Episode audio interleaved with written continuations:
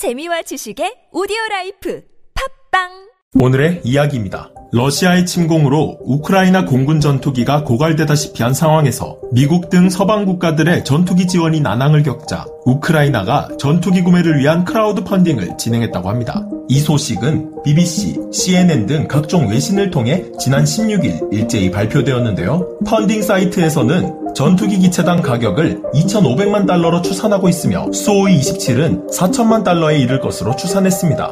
한편 유튜브에서는 Buy Me a Fighter Jet라는 제목의 영상이 올라왔는데요. Okay, thank you. Okay, 4달러.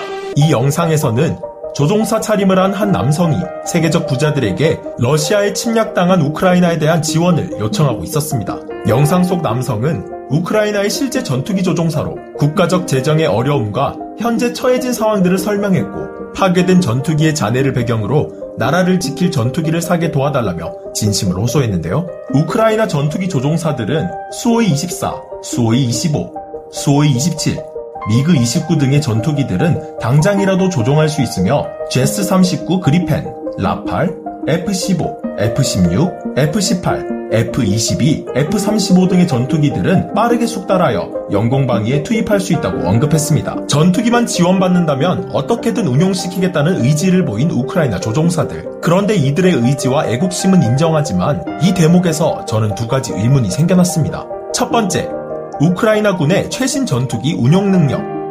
우크라이나군이 운용했던 모델의 전투기가 아닌 다른 전투기를 아무리 빠르게 숙달할 수 있다 하더라도 조작 미숙의 상황은 충분히 생길 수 있는데요. 이들이 언급한 두 부류의 전투기들은 조금 현실적인 비유를 하자면 스마트폰 이용자와 비스마트폰 이용자로 비유할 수 있습니다. 우크라이나 조종사들이 앞서 언급한 전투기들은 아날로그식의 수동 조작이 필요한 반면 후에 언급된 미국의 최신 전투기들은 전자화되면서 편리해졌다고 볼 수 있지만 이를 능숙히 다루기까지 시간이 꽤 소요가 될 것으로 판단되는데요. 우크라이나의 펀딩과 전투기 지원에 관한 소식은 한동안 더 지켜봐야 할 부분인 것 같습니다. 두 번째, 크라우드 펀딩 성공 그 이후의 상황.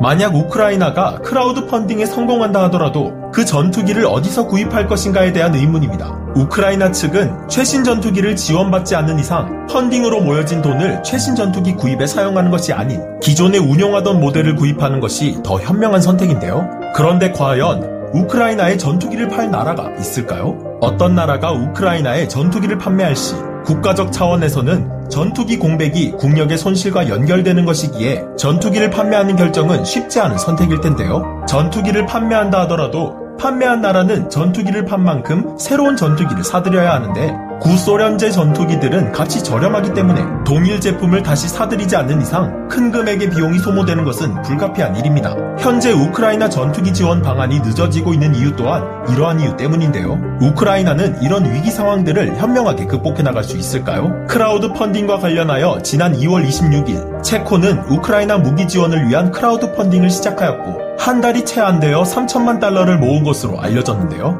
그 금액은 우리 돈으로 약 370억 원에 이른다고 합니다. 이 기금 조성엔 10만 명이라는 인원이 참여하였고 무기, 군사장비, 탄약 등의 군수품을 구입하는 데 사용될 예정이라고 하는데요. 크라우드 펀딩의 성공 사례가 있는 만큼 우크라이나가 시작한 크라우드 펀딩 역시 성공할 것으로 예상됩니다. 여러분의 생각은 어떠신가요? 오늘의 이야기 마치겠습니다.